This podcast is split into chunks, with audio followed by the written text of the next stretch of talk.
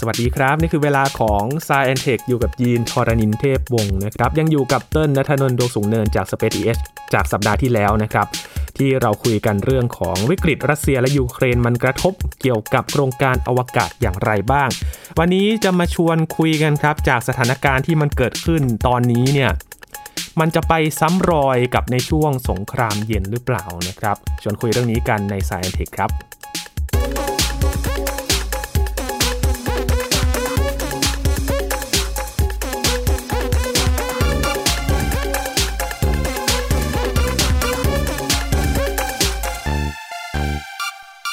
หลังจากที่เรามาคุยกันนะครับว่ามันเกิดอะไรขึ้นหลังจากที่เปิดปฏิบัติการทางการทหารในยูเครน มีการคว่ำบาตรเกิดขึ้น มีการพับเก็บจรวดเก็บของทั้งทั้งๆที่มันตั้งอยู่แล้ว พร้อมที่จะปล่อยอยู่แล้วนะครับสำหรับโครงการบันเบฟตอนนี้จะมาคุยกันนะครับว่าภาพที่มันเกิดขึ้นตอนนี้เนี่ยมันจะไปซ้ำรอยในช่วงสงครามเย็นหรือเปล่าที่มีความ ขัดแย้งแล้วก็แข่งขันกันนะครับ วันนี้ยังอยู่กับเติ้ลนัทนนท์ดวงสูงเนินบรรณาธิการบริหารจากสเปทีเอสครับ สวัสดีครับเติ้ลครับ สวัสดีครับพี่อิน ตอนที่แล้วเนี่ยเราคุยกันเร็วมากเลยนะไม่คิดว่าแบบมันจะผ่านไปเร็วขนาดนั้นนะครับ ในหนึ่งตอน แต่ว่าน่าจะน่าจะช่วยให้คุณผู้ฟังเห็นภาพได้เนาะว่าตอนนี้สถานการณ์ที่เกิดขึ้นมันไม่ใช่แค่รัสเซีย ยูเครนอืมสองประเทศอีกต่อไปแล้ว แต่ครับว่า มันดันมีตัวแปรอื่น ๆ ตัวแปรสำคัญโผล่เข้ามาเต็มไปหมด แล้วอวกาศมันก็เลยถูกใช้มาเป็นหนึ่งในเครื่องมือที่ใช้ในการห้ามหันกัน ใช้คำว่าห้ามหันเลยแล้วกันเออนะครับเป็นตัวต่อรองตัวหนึ่งเลยแหละครับที่จะเอามา ต่อสู้กันนะครับ ไม่ว่าจะทางไหนก็ตาม คือสงครามยุคใหม่เนี่ยมันมาหลาย ๆ ทางเนาะนอกจากการสู้รบฆ่าฟันกันทางทหารแล้วเนี่ย มันมีทั้งอวกาศทั้งสงครามไซเบอร์ครับที่ก็เป็นอีกประเด็นหนึ่งที่มาใช้โจมตีนะครับครับจริง ๆ ตอนที่แล้วเรายังค้างเรื่องที่เรายังไม่ได้คุยกัน ก็คือเรื่องหนึ่ง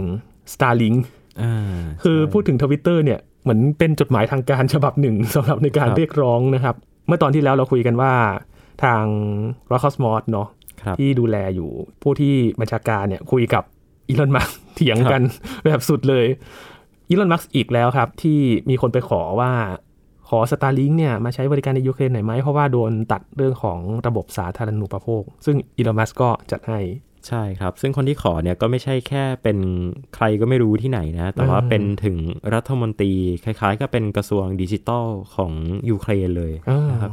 เมนชั่น Twitter มาหาอีลอนมัสโดยตรงเลย แล้วก็อีลอนมัสก์ตอบกลับเร็วมากนะฮะ แค่ไม่กี่ชั่วโมงเท่านั้นเองนะที่ต้นดูมาเนี่ย ก็บอกว่าเอาไปเลยจัดเลยอนุมัติให้นะครับเออผ่านไปไม่ถึง 24 ชั่วโมงนะครับ มีภาพออกมาทางทวิตเตอร์เช่นเดียวกันสงครามสงครามครั้งใหม่เนี่ยมันเกิดขึ้นบนทวิตเตอร์จริงครับๆนะครับมีภาพออกมาทางทวิตเตอร์เรียบร้อยเลยนะครับ เป็นตู้คอนเทนเนอร์แล้วก็ข้างในเนี่ยมี กล่องจานรับสัญญาณ Starlink เนี่ยโอ้โหอยู่เต็มไปหมดเลยนะครับพร้อมส่ง พร้อมส่งเลย ไม่กี่วันถัดมานะครับ เป็นภาพเอามาใช้งานกันแล้วนะครับโอ้ซึ่งน่าสนใจมากเพราะว่าตอนที่เขาเอามาใช้เนี่ยเขาจะต้องหาผ้าหากิ่งไม้หาอะไรเนี่ยไปคุมตัวจาน Starlink ด้วยแหละ เพราะว่า เขาบอกว่าป้องกันทางรัสเซียเขาตรวจสอบได้ว่า ตรงนี้มีจุดรับสัญญาณอยู่ เพราะว่าโอ้ตัวเทคโนโลยีที่ใช้เนี่ยนะฮะมันจะเป็นเขาจะเรียกว่าเป็นจานเฟสอาร์เรนะฮะดังนั้นจาน phased array เนี่ยมันจะมีการปล่อยคลื่นสัญญาณจะมีการรับส่งคลื่นสัญญาณอยู่ตลอดเวลานะครับ ดังนั้นเนี่ยเราสามารถที่จะตรวจจับได้ว่าจานนี้อยู่ตรงไหนนะครับ กลายเป็นว่ามันจะกลายเป็นเครื่องชี้เป้าชั้นดี ให้กับกองทัพรัสเซียนะครับ ทางอีลอนมัสก์ก็ ไม่นิ่งนอนใจนะครับ รู้ถึงปัญหานี้ ก็เลยไปออกซอฟต์แวร์อัปเดต ให้กับจาน Starlink เนี่ยสามารถที่จะรับและส่งคลื่นโดยใช้พลังงานต่ำได้ ก็คือจะไม่ได้ปล่อยพลังงานออกมาจนตรวจจับได้ขนาดนั้นอืมรวมถึงพอใช้พลังงานต่ำเนี่ย ก็สามารถที่จะเอาไปติดตั้งไว้บนหลังคารถได้นะฮะเขาบอกว่าสามารถที่จะเอาไปเสียบต่อกับเครื่องจุดบุหรี่นะฮะในรถยนต์ได้ด้วยอืมต่อไฟเข้า ครับอัปเดตแบบเรียลไทม์เลยเนาะซึ่งก่อนหน้านี้อีลอนมัสไม่เคยไม่เคยทำสิ่งนี้มาก่อน เพราะว่าอะไรเพราะว่าจริง ๆ แล้วการเอาจาน Starlink ไปติดเอาไว้บนรถยนต์เนี่ย ถ้าเข้าใจไม่ผิดคือมันผิดกฎหมายในบางรัฐด้วยอืนะมแล้วก็เคยมีเคยมียูทูบเบอร์ชาวสหรัฐทำแล้วก็โดนตำรวจเรียก เพราะว่านอกจากจะเป็นการดัดแปลงรถแล้วเนี่ยก็ยังผิดกฎหมายเกี่ยวกับเรื่องของการโทรคมนาคมอีกด้วยนะครับอืมแต่ว่าพพอในยูเครนเนี่ย บอกได้เลยว่าอีลอนมัสเนี่ยขออะไรมาจัดให้จริง ๆ นะครับ รวมถึงตัวซอฟต์แวร์ที่ตอนแรกเนี่ย Starlink เขาไม่สามารถที่จะใช้งานได้ในยูเครนไงนะครับเพราะว่าครับยังไม่ได้รองรับยังไม่ได้เกิดการทำ regulation หรือว่าออกกฎหมายรับรองอะไร ก็เสี่ยงที่จะเอาไป operate นะฮะแต่ตอนนี้คือเอาเลย จะทำไม่อะต้อไรงรอทำแล้เลวยจัดการเลยนะครับ อะไรที่เราไม่เคยได้เห็นเนี่ย มันก็จะยิ่งเห็นขึ้นครับเร็วๆเนาะแล้วก็อีกเรื่องหนึ่งที่ เราห่วงๆกันก็คือว่า การส่งนักบินอวกาศกลับมายังโลกถูกซึ่งต้องรอบต่อไปเนี่ยก็คือนักบินอวกาศรัสเซียจะครับลงมาสองคน แล้วก็นักบินอวกาศจากนาซาลงมาอีกคนหนึ่งใช่ครับลงโดยจรวดโซยุสของรัสเซีย ครับท่ามกลางวิกฤตแบบนี้เนี่ย มันมันจะเป็นยังไงครับเติ้ลต้องบอกก่อนว่ารอบเนี้ยจะค่อนข้างพิเศษหน่อยหนึ่งนะครับเพราะว่าหลายคนสงสัยเนาะว่าโอเค อีลอนมัสเนี่ยมาช่วยปลดปล่อยสหรัฐ จากการเป็น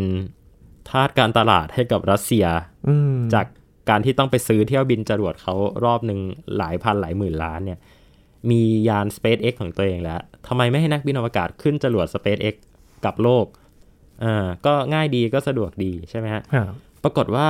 มันเป็นเรื่องของความสัมพันธ์ระหว่างประเทศก่อนหน้านั้นที่ต่อให้มีจรวดของตัวเอง ต่อให้มียานอวกาศของตัวเองแล้วเนี่ย เขาก็ยังพยายามที่จะมีโครงการแลกเปลี่ยนนักบินอวกาศกันอยู่นะครับ ดังนั้นเนี่ยมันจะมีนักบินอวกาศรัสเซียที่จะมาขึ้นยาน SpaceX นะฮะ ซึ่งเขามีการประกาศเอาไว้ก่อนหน้านี้แล้วนะ แต่ยังเขาจะถ้าจำไม่ผิดคือยังไม่ได้ประกาศชื่อ แต่ว่าประกาศไว้แล้วว่าจะมีโครงการแลกเปลี่ยนกันนะ คือส่งคอสโมนอตของรัสเซียเนี่ยมาเทรนนิ่งที่สหรัฐเลยนะ ซึ่งตอนนี้โครงการก็ น่าจะไม่มีแล้วนะพับไปเลยแล้วน่าจะพับไปแล้วเก็บไว้ก่อนนะครับอืมในขณะเดียวกันนักบินอวกาศสหรัฐเองเนี่ยก็จะมีไปปล่อยกับทางฝั่งรัสเซียอยู่ด้วยนะครับ เพราะว่าทางรัสเซียเองเขาก็มีความร่วมมือกับหลากหลายชนชาตินะฮะกับครับทางยุโรปเองด้วยหรือว่ากับทางญี่ปุ่นนะฮะล่าสุดเนี่ยคุณยูสกุเมียซาวะอ่าคนที่ซื้อเที่ยวบินของ SpaceX ไปเนี่ยเขาก็ ไปขึ้นยานโซยูสก่อนแล้วเออเพราะว่าเขารอไม่ไหว ไปถ่ายรูปก่อน ใช่ใช่ขึ้นไปถ่ายรูปก่อน ก็นั่งยานโซยูสไปนะครับ เออเรื่องนี้ก็อาจจะเป็นสิ่งที่ทำให้รัสเซียเขามั่นใจในตัวเองขึ้นด้วยเนาะเออว่าต่อไปนึงก็คือ ดันมีนักบินอวกาศนะฮะเป็นนักบินอวกาศชาวสหรัฐจากฝั่งนาซาเนี่ย ชื่อว่าคุณมาร์คเฮเนี่ย คุณมาร์คเฮเนี่ยบินขึ้นไปกับยานโซยูสนี่แหละนะฮะตอนเมื่อปีก่อนนะครับครับ แล้วก็มีแผนที่จะกลับลงมาบนโลกเนี่ยเพราะการเปลี่ยนผ่านนักบินอวกาศ ซึ่งตัวเลขมันหารกันไม่ลงตัว เพราะว่ามันดันมียูซากุ มาเอซาวะนี่แหละ ที่แบบขึ้นไปแล้วดันลงมาเลย ขึ้นไปแค่ไม่กี่วันเออปกติเขาจะมีแบบตารางชัดเจนครับแต่คุณมาร์คเฮเนี่ยดันต้องกลับมากับยานยานโซยูสไงก็ดันมาเป็นช่วงนี้พอดีนะฮะก็เลยมีปัญหาว่า เออ แล้วสิ่งที่เกิดขึ้นมันจะเป็นยังไงต่อ แต่อันเนี้ย เป็นสิ่งที่น่าจับตามองมาก เพราะว่า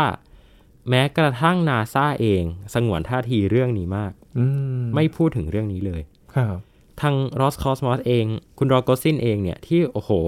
นึกจะพูดอะไรก็พูด บางทีพูดไม่คิดเลยเนี่ย คือ เขาเองก็ไม่ค่อยแตะเรื่องนี้นะฮะครับยังไม่เคยพูดถึงเรื่องนี้นะฮะแม้ว่าเขาจะมีทำเป็นคลิปวิดีโอเป็นคลิปตัดต่อล้อเลียนนะฮะบอกว่าเป็นสถานีอวกาศนานาชาติเนี่ย จะมีโมดูลของฝั่งรัสเซียเนี่ยแยกตัวออกมาเองนะฮะแล้วก็เป็นคลิปการเอา footage เก่าๆเนี่ยมาเรียงต่อกันเนี่ยตัดต่อให้ดูตลกๆเนี่ยเป็นภาพนักบินอวกาศรัสเซียนะครับโบกมือ bye bye คุณมาร์คเฮย์เนี่ยอืมแต่ว่าก็ไม่ได้มีการพูดถึงชื่อของเขาโดยตรง หรือว่าพูดถึงภารกิจของเขาโดยตรงนะครับครับ เข้าใจว่ามันเป็นเรื่องที่เอาจริงคือละเอียดอ่อนมาก ละเอียดอ่อนกว่าดาวเทียม OneWeb อะไรนี่อีกครับก็เลยยังไม่ได้ข้อสรุป แน่ชัดว่าจะเกิดอะไรขึ้นหลังจากนี้อืมแต่ตัวต้นเองเนี่ยส่วนตัวเนี่ยก็คิดอะว่าอาจจะมีสักเช้าหนึ่งที่ตื่นขึ้นมา แล้วก็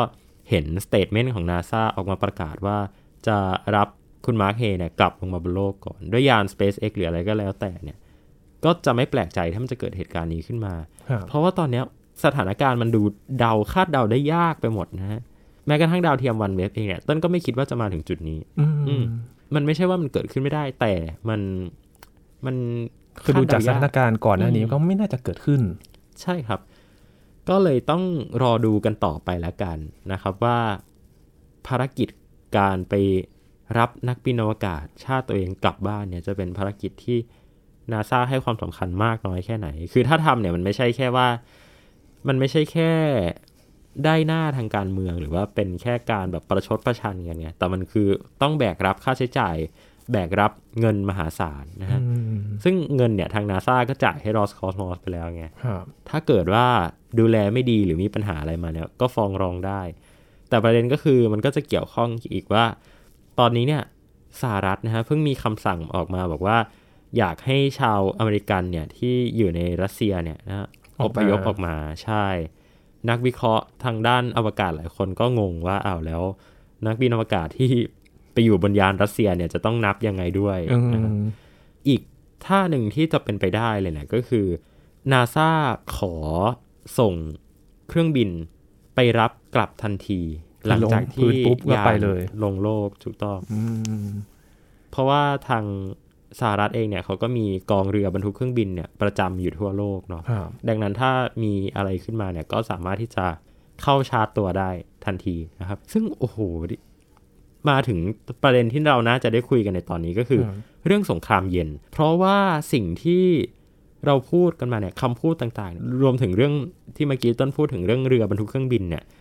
มันเป็นภาพที่ปรากฏในสงครามเย็นนะฮะ คือถ้าเรายังจำภาพกันได้เนี่ยตอนที่ นิวอัมสตรองกับบัสอัลดรินเนี่ยกลับมาจากดวงจันทร์เนี่ยตอนนั้นก็คือมีเรือบรรทุกเครื่องบินไปรับนะฮะครับแล้วก็คนที่ไปดูแลอะไรเนี่ยก็เป็นทหารนะฮะใส่ชุดทหารหมดเลยนะครับอืมเราจะได้เห็นภาพนั้นอีกครั้งไหม อันเนี้ยไม่แน่ใจว่าจะได้เห็นไหม แต่สุดท้ายแล้วเนี่ย สิ่งที่เรากำลังประสบพบเจออยู่ทุกวันนี้เนี่ย กับในยุคสงครามเย็นเนี่ย มันก็มีทั้งสิ่งที่คล้ายกันแล้วก็มีทั้งสิ่งที่แตกต่างกันอยู่นะฮะอืม สิ่งหนึ่งที่มันดูน่าจะแตกต่างกันก็คือว่า ตอนแข่งขันด้านอวกาศในยุคสงครามเย็นเนี่ยตอนนั้นเนี่ยยังไม่มีโครงการอะไรเลยอืมที่เริ่มต้นขึ้นมา แต่พอในยุคนี้เนี่ยมันมีมีทุกอย่างแล้วอะมันถูจะกต้องมันจะต่างกันยังไงครับเติ้ลอธิบายให้กับคุณผู้ฟังที่อาจจะยังนึกภาพไม่ออกว่าคำว่าไม่มีอะไรเลยเนี่ยคืออะไรนะคือในสงครามเย็นเนี่ยมันเกิดขึ้นมาจากการที่สองชาติมหาอำนาจเนี่ยแข่งกันทำโครงการอวกาศ ดังนั้นลักษณะของความสัมพันธ์ระหว่างชาติต่างๆ เนี่ย มันจะไม่ซับซ้อนเท่าปัจจุบันอืมถ้าไม่ไปอเมริกาเลยมันก็จะไปทางฝั่งโซเวียตเลยใช่ไหมอย่างเช่น ทางโซเวียตตอนนั้นที่เขาเข้ามาพยายามที่จะมีอิทธิพลด้านอวกาศใน Southeast Asia ของเราเนี่ยเขาก็ไปให้ชาวเวียดนามนะฮะ เป็นทหารอากาศเวียดนามคนหนึ่งนะสามารถที่จะขึ้นไปเป็นนักบินอวกาศชาว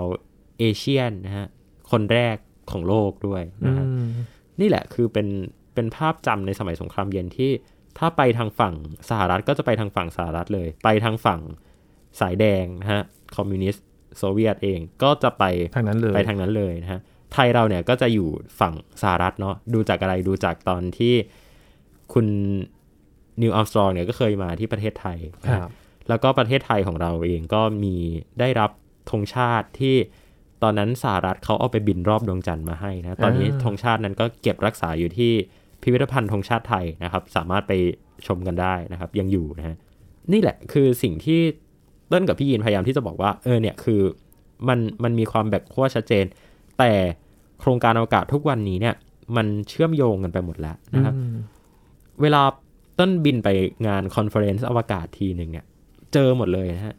สหรัฐอเมริกา ญี่ปุ่น อังกฤษ อีซ่า นาซาแจ็กซ่า วุ่นวายกันเต็มไปหมด โดยเฉพาะเวลา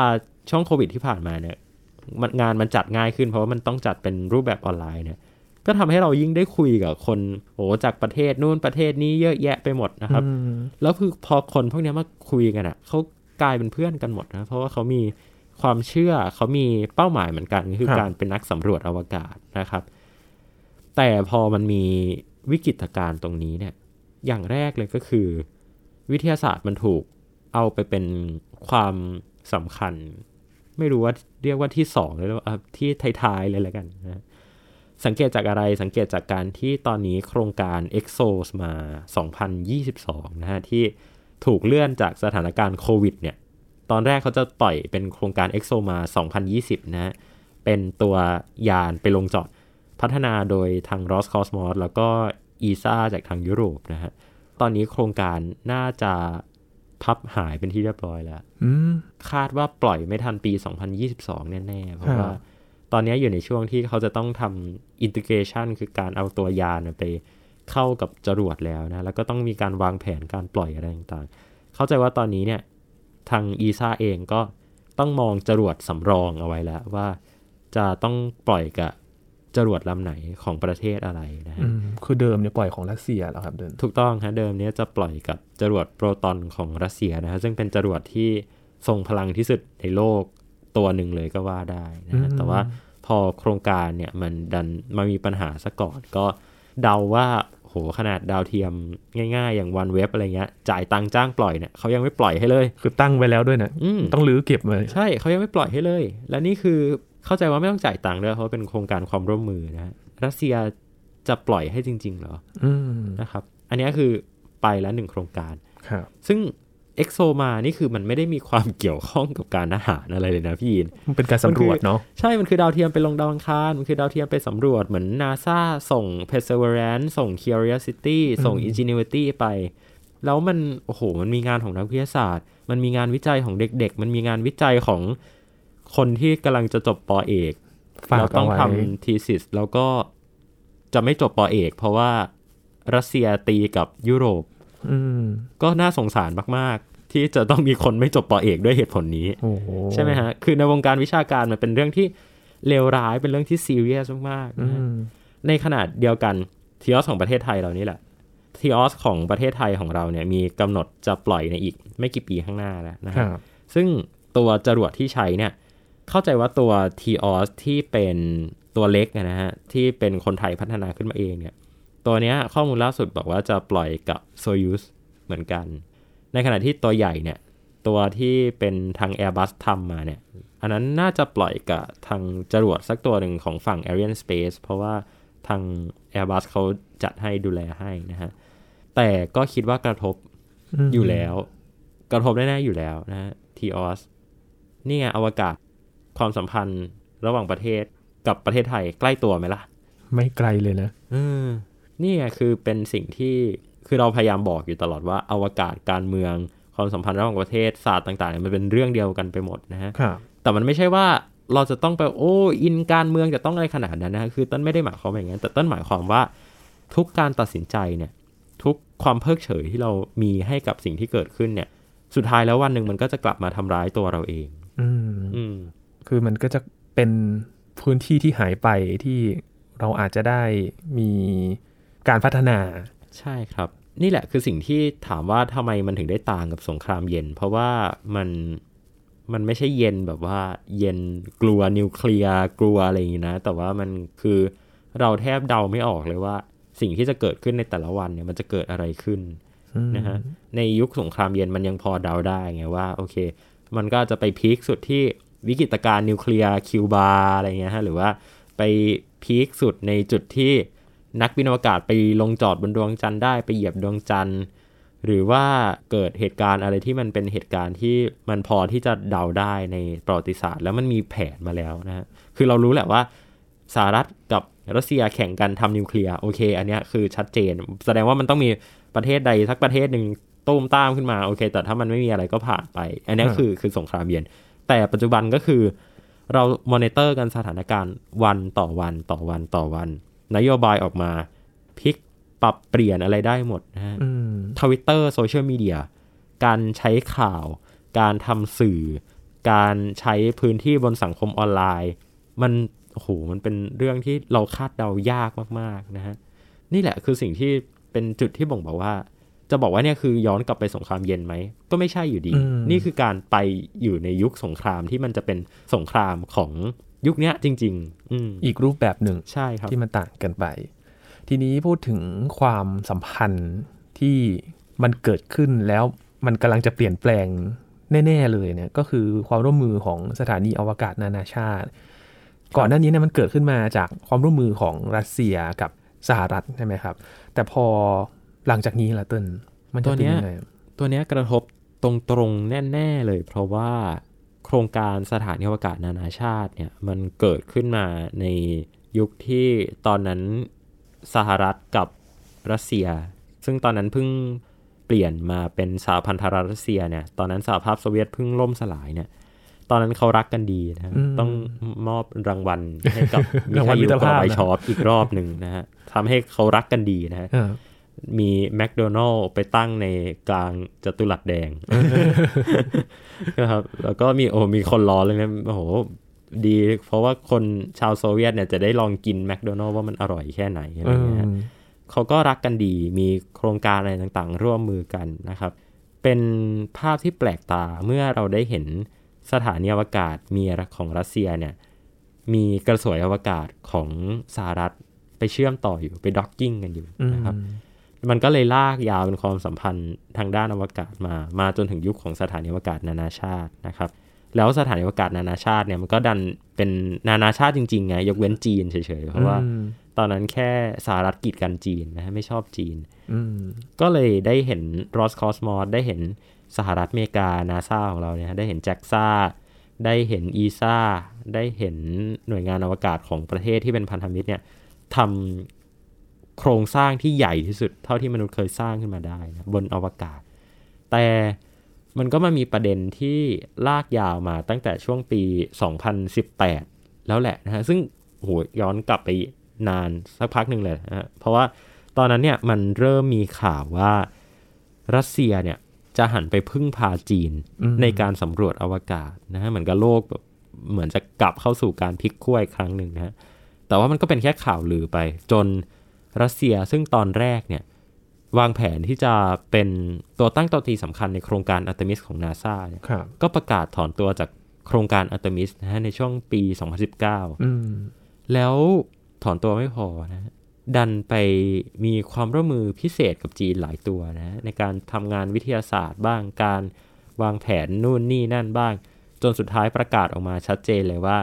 รัสเซียกับจีนนี่แหละจะทำ สถานีอวกาศร่วมกันบนดวงจันทร์นะครับ ก็ประกาศออกมา แล้วหลังจากนั้นรัสเซียเองก็ประกาศถอนตัวจากโครงการสถานีอวกาศนานาชาติในปี 2020 นะครับ ไม่นานมานี้เองนะครับ สถานีอวกาศนานาชาติเนี่ยจริง ๆ มันมีกำหนดจะปลดระวางนะฮะไม่เกินปี 2030แล้วนะฮะคือพอลูน่าเกตเวย์นะซึ่งเป็นโครงการสถานีอวกาศโคจรรอบดวงจันทร์ของสหรัฐเองเนี่ยเสร็จแล้วเนี่ยเข้าใจว่าก็จะย้าย การอยู่ของนักวิทยาศาสตร์ไปอยู่ที่บินไปมาระหว่างโลกกับทางด้านของลูน่าเกตเวย์นะฮะเพื่อที่จะเตรียมพร้อมดวงจันทร์ให้เหมาะแก่การอยู่อาศัยเนี่ยนะคตเพื่อที่จะทำภารกิจไปดาวอังคารต่อเนี่ยนะครับรัสเซียตอนแรกก็จะช่วยลูน่าเกตเวย์ไงแล้วก็ปฏิเสธโอ้สุดท้ายไม่เอาละ ไปทำโครงการหนึ่งกับจีนที่ชื่อว่า ILRS International Lunar Research Station นะฮะ International International ในขณะที่รัสเซียเองเนี่ยก็ ประกาศแผนในการทำสถานีอวกาศแห่งใหม่ของตัวเองนะฮะคืออันเนี้ยจะคล้ายๆกับของจีนนะของจีนเขามีเทียนกงนะของจีนเนี่ยมี 2 เทียนกง เพราะว่าเทียนกงแรกทดสอบ เทียนกงที่ 2 ทดสอบ แล้วเทียนกงอันล่าสุดเนี้ยไม่มีเลขแล้ว เป็นแค่เทียนกงเฉยๆก็จะเป็นสถานีอวกาศระยะยาว ซึ่งตอนนี้ก็นักบินอวกาศจีนขึ้นไปอยู่มา ตั้งแต่ปีที่แล้วนะฮะอยู่มาเนี่ยนานหลายเดือนแล้วสี่ห้าเดือนแล้วจะมีแผนที่จะกลับโลกใน เดือนนี้นี่แหละฮะโหอยู่นานอยู่หกเดือนครับจำได้เลยวันที่เขาปล่อยขึ้นไปเรายังมานั่งคุยกันอยู่ใช่นี่แหละคือสิ่งที่จะเป็นเป้าหมายต่อไปของรัสเซียก็คือเขาต้องการที่จะกลับไปมีสถานีอวกาศที่เป็นของตัวเองอีกครั้งหนึ่งเหมือนกับในยุคสถานีอวกาศเมียร์อ่าอันนี้เขาจะตั้งชื่อว่า ROSS นะฮะ Russian Orbital Service Station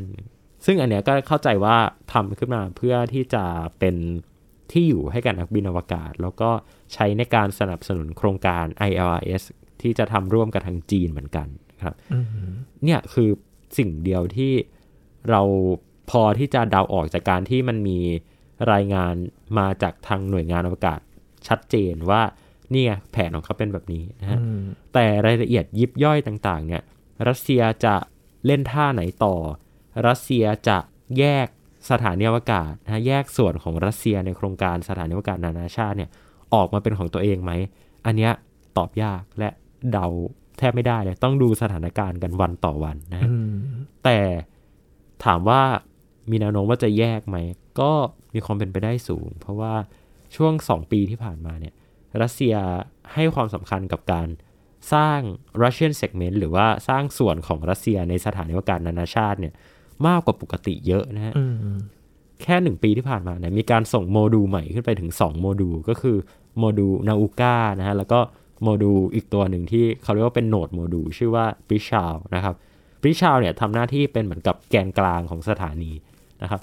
เป็นก้อนกลมๆเนาะแล้วก็มีพอร์ตการเชื่อมต่อนะฮะหกทิศทางนะฮะครับบนล่างซ้ายขวาหน้าหลังอืนะฮะมซึ่งรัสเซียเขาจะส่งขึ้นไปทำไม เขาจะเอายานโซยุสมาเชื่อมต่อห้าลำพร้อมกันเออก็ไม่น่าก็ไม่น่าหรือเปเลล่ายใช่ คือถ้ารัสเซียมีแผนหรือว่ามีความจำเป็นที่จะต้องแยกสถานีอวกาศจริง ๆ เนี่ยมันสามารถทำได้นะแล้วมันสามารถที่จะใช้ตัวโครงสร้างตรงเนี้ยในการส่งโมดูลอื่นๆเนี่ยขึ้นไปเชื่อมต่อกันแล้ว วางแผนให้เป็นสถานีอวกาศของตัวเองได้เลย อันเนี้ยก็มีความเป็นไปได้อยู่ แต่ว่าก็ยังไม่ได้มีการยืนยันมาจากฝั่งใดนะครับ แล้วก็ คนที่น่าจะเครียดที่สุดเนี่ยน่าจะเป็นนาซาแล้วล่ะ เพราะว่าไม่รู้ว่าจะต้องอะไรต่อยังไงต่อ เพราะว่ารัสเซียเองแกก็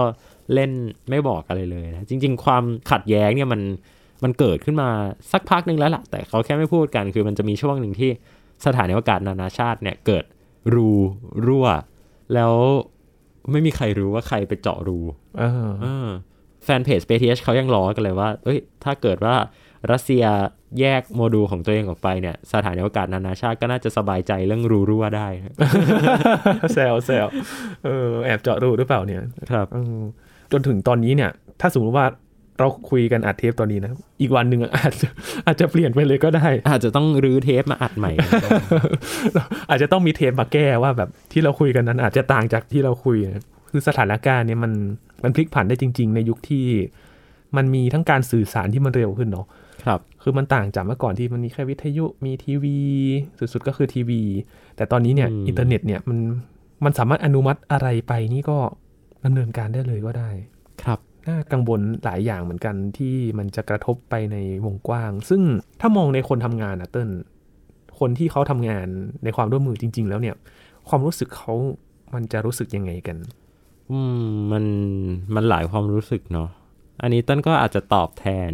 คนที่อยู่ในฝั่งวิจัยไม่ได้ร้อยเปอร์เซ็นต์เนาะแต่ว่าถ้าเอาในฝั่ง เอาในฝั่งงานตัวเองเลยละกันงานสื่อเนี่ย หรือว่างานสร้าง awareness เนี่ยก็น้องในทีมโดนดิมิตรีโรโกซินบล็อกทวิตเตอร์ไปเรียบร้อยแล้วอ๋อบล็อกเลย เพราะว่าไป mention ถามเขาอ่าเรื่องค่าจ้างที่จ่ายให้กับ ทีมงาน Roscosmos เนาะว่าที่ไปถอนเขามาจากฐานปล่อยเนี่ยให้ค่าจ้างเขาหรือเปล่าทำตามกฎหมายแรงงานหรือเปล่า ก็โดนบล็อกไปเรียบร้อยแล้วอ่าเป็นความมึนงงก็เหมือนเขาว่าชีวิตเราต้องมาเจออะไรแบบนี้ด้วยเออแต่ก็บอกว่าอวกาศมันใกล้ตัวครับ เชื่อต้นเถอะถ้ามีใครบอกว่าอวกาศไกลตัวอย่าไปฟังมันใกล้มากจริงอืมคือตอนนี้เนี่ยเราเห็นว่ามันอาจจะไม่ได้ซ้ำรอยในอดีตที่ผ่านมา แต่ว่าความสัมพันธ์เนี่ยมันมันเปลี่ยนไปแน่นอนเนาะๆครับ จากนี้เนี่ยต้องมาดูกันครับว่าพอเกิดวิกฤตเนี้ยเนี่ยจากที่ท่าทีของรัสเซียเนี่ยมันดูจะแยกทางมาตั้งแต่แรกอยู่แล้วเนาะอืมแล้ววิกฤตตัวเนี้ยมันเหมือนเป็นตัวเร่ง แล้วมันจะร้าวลึกไปมากกว่านี้หรือเปล่าเนี่ยต้นว่ามันจะร้าวลึกไปขนาดนั้นไหมตอนเนี้ยตอบยากมากอืมแล้วคือมันคงตอบแค่ในสโคปของอวกาศไม่ได้อืเนอะมคือมันต้องดูแบบว่าภาพรวมใหญ่ก่อนแล้ว เอาเป็นว่าอะไรก็ตามที่เกิดขึ้นในวงการ ภาพรวมของโลกอะเรื่องของเศรษฐกิจเรื่องของการอาหารเนี่ยมันจะมีภาพสะท้อนออกมาเองว่าวงการอวกาศจะเดินหน้าไปในทางไหน เพราะว่ามันมันก็ไม่ได้หนีกันมากนะฮะจากลักษณะของสิ่งที่เกิดขึ้นในปัจจุบันต้องบอกว่า ถ้าอยากรู้ว่าวงการอวกาศจะเป็นยังไงต่อเนี่ย ต้นคงตอบไม่ได้แล้วกันว่ามันจะต้องไปทางไหนซ้ายหรือขวา แต่ว่าให้จับตาดูทิศทางโลกดีอืมๆอืมแล้วเราจะนึกภาพออกเองว่าอวกาศมันจะไปในทางไหน มันจะมีภาพแบบนี้ไหมครับเติ้ลถ้าสมมติว่าอ่าถ้ารัสเซียได้ข้อมูลการศึกษาบางอย่าง แต่มันถูกกลายเป็นเครื่องมือกีดกันไม่ให้ชาติอื่นได้ ได้รู้ข้อมูลเนี้ยมันจะมีภาพนี้เป็นไปได้ไหม จริง ๆ มองว่าตรงเนี้ยเป็นเป็นสิ่งที่เป็นข้อเสียของรัสเซียกับจีนอีก เพราะว่ารัสเซียกับจีนเนี่ยมีมีนิสัยคล้าย ๆ กัน คือวิธีการทำงานจะคล้าย ๆ กันก็คือ เวลาได้ข้อมูลอะไรมาเนี่ยไม่ค่อยแชร์ให้ใครหรอก ก็จะเก็บเป็นภาษาของตัวเองนะอืมทีนี้เนี่ย พอเขามาร่วมมือกันเนี่ย ก็น่าจะต้องหาคนที่เก่งรัสเซียด้วยเก่งจีจีนนด้ด้ววยยมาช่วยกันทำงานนะซึ่งมันเป็นสิ่งที่ในฝั่งสหรัฐ ในฝั่งอังกฤษฝั่งยุโรปมันไม่ค่อยมีปัญหาไงเพราะว่าภาษามันก็ไม่ได้ห่างกันมาก แล้วก็วิธีการทำงานก็จะใกล้เคียงกัน วัฒนธรรมการทำงานก็จะใกล้เคียงกันนะฮะทีนี้ก็เลยถามว่า รัสเซียกับจีนเนาะต้องพูดว่ารัสเซียกับจีน จะมีอะไรที่ชาติพันธมิตรในอีกฝั่งหนึ่งอ่านานาชาติในอีกฝั่งหนึ่งจะไม่มีหรือจะแบบนำนำโด่งไปเลยไหม คิดว่าตอบยากและไม่คิดว่าจะมีอืมเออตอบแบบค่อนข้างค่อนข้างมั่นใจเลยว่าไม่น่าจะมี แต่ก็จะใช้วิธีดื้อไปเรื่อยๆ จะใช้วิธีแบบเล่นท่าไปเรื่อยๆ เพื่อที่จะรออะไรสักอย่างหนึ่งเข้ามา ซึ่งต้นก็ไม่รู้นะว่าวันนั้น โลกมันจะมีทิศทางหน้าตาเป็นยังไงอืมต้องดูสองคนสำคัญละกันที่ครับสองคนเนี้ยน่าจะอยู่กับเราไปอีกยาวอะดูจากการที่เขาแก้กฎหมายให้ตัวเองอยู่ยาวแล้วเนี่ย นอกจากนายกของเราแล้วเนี่ยก็มีพี่สีจิ้นผิงเนาะครับอ่าคนเนี้ยก็อยู่ยาวเลยอืมแก้กฎหมายเรียบร้อยแล้วครับ แล้วก็พี่วลาดิเมียร์ปูตินของเราเนี่ยก็อยู่ยาวเลยเช่นเดียวกันอืมให้ดำรงตำแหน่งนี้ได้ตลอดตลอดชีวิตโอ้ เขานี่แหละ นี่แหละคือต้องดูสองคนนี้ว่าว่าเขาจะนำพาโลกไปในทางไหนนะครับ ส่วนฝั่งของสหรัฐฝั่งของยุโรปเองก็อาจจะงงๆกันหน่อยมีคนหน้าใหม่เข้ามาเรื่อยๆตามรอบของการเลือกตั้งใช่ครับเนาะแต่ก็เข้าใจว่าทิศทางเนี่ยก็ยังคงยังคงมีความเป็นแนวแนวโลกเสรีแล้วกันนะถามว่าภาพที่ออกมาอาจจะคล้ายกับสงครามเย็นแต่วิธีการอาจจะไม่คล้ายไงอืมอ่าเรียกว่าอย่างนี้ดีกว่าครับครับ เราได้เห็นว่ารูปแบบใหม่ตอนนี้เนี่ยมันเป็นยังไงสงคราม จะมองว่าเป็นสงครามก็ได้นะครับเพราะว่าตอนนี้มันเกิดเป็นวิกฤตแล้วนะครับ แล้วมันมีความขัดแย้งเกิดขึ้นนะครับ และก็ย้ำอีกว่าเรื่องอวกาศเนี่ยมันก็ถูกนำไปเชื่อมโยงกับอีกหลาย ๆ เรื่องที่เกิดวิกฤตในขณะนี้นะครับครับวันนี้ขอบคุณเติ้ลมาก ๆ เลยครับครับติดตามกันต่อเนื่องครับว่าวิกฤตครั้งนี้มันจะไปในทิศทางไหน แล้วมันจะกระทบอะไรบ้างนะครับทำให้ การศึกษาการวิจัยการพัฒนาอวกาศเนี่ยมันจะไปในทิศทางไหนกันต่อนะครับ Science Tech ติดตามก็ได้ที่ www.thaipbspodcast.com นะครับ รวมถึงพอดแคสต์ช่องทางต่างๆ ที่คุณกำลังรับฟังเราอยู่นะครับ อัปเดตเรื่องวิทยาศาสตร์เทคโนโลยี และนวัตกรรมกับเราได้ที่นี่ทุกที่ทุกเวลากับไทย PBS Podcast ครับ ช่วงนี้ยีนทรณินเทพวงศ์พร้อมกับเติ้ลนัทนนท์วงสูงเนินจาก Space TH ลาไปก่อนนะครับ สวัสดีครับ